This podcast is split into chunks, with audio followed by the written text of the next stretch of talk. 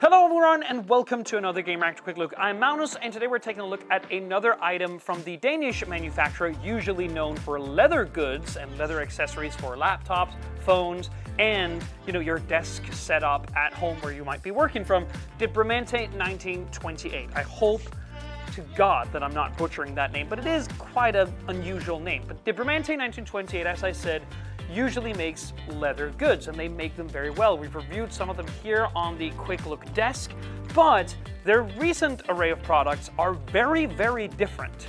And this particular backpack, called in beautiful Danish Charlottenborg, Charlottenborg, is very much a testament to that shift in strategy because, as you can probably tell, this is not leather, this is not old fashioned, this is not old school.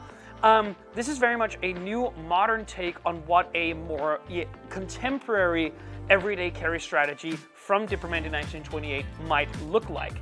And the reason it's not made in leather is because that this is a much more sustainable product in the sense that this is actually made um, by the, you know, from the equivalent of what I think is around 34 0.5 liter plastic bottles, all from you know, sustainable plastics. Very, very cool. We love to see that in other manufacturers' designs, and it's nice to see it here in general.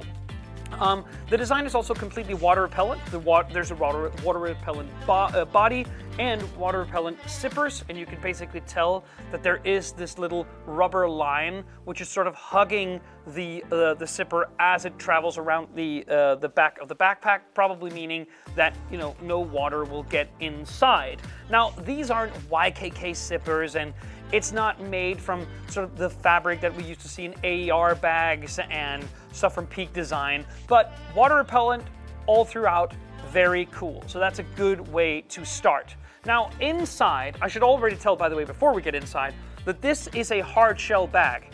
What that probably means to you is that this will not lose its shape. There's nothing in here right now. It maintains the shape throughout. So that probably means that it will always take up this amount of space, which some people will probably see as, you know, they wanted to take up as little space as humanly possible. Well, this is the same shape regardless of what you put in it. But it also means that my guess is that when you open it up, there's a lot of space to sort of see and explore. If you have a lot of knickknacks down here in the main compartment, it's probably a lot easier to find what it is you're looking for quickly and retrieve it rather than, you know, a saggy bag that basically, you know, takes up whatever shape of what you put inside it. So having hard shell, a hard shell bag, I think does have its merits in general. So towards the back here, we have a big padded laptop pocket right here, protected by this little Velcro strap. So this holds up to a 16 inch laptop, which is great. And there is a big um, iPad pocket here, which holds the bigger 11.9 uh, inch, no, 12.9 inch iPad, the larger iPad in general. Don't know how big of a cover you can put on it in, before it won't fit, but it's cool that it is there. And then there is a slew of different pockets here, but that, because of the hardshell design, is all the way towards the front of the bag or the back of the bag, depending on where you look at. There is some some extra pockets here, like a big compartment back here, a couple of pen pockets here, and a little mesh pocket down at the bottom.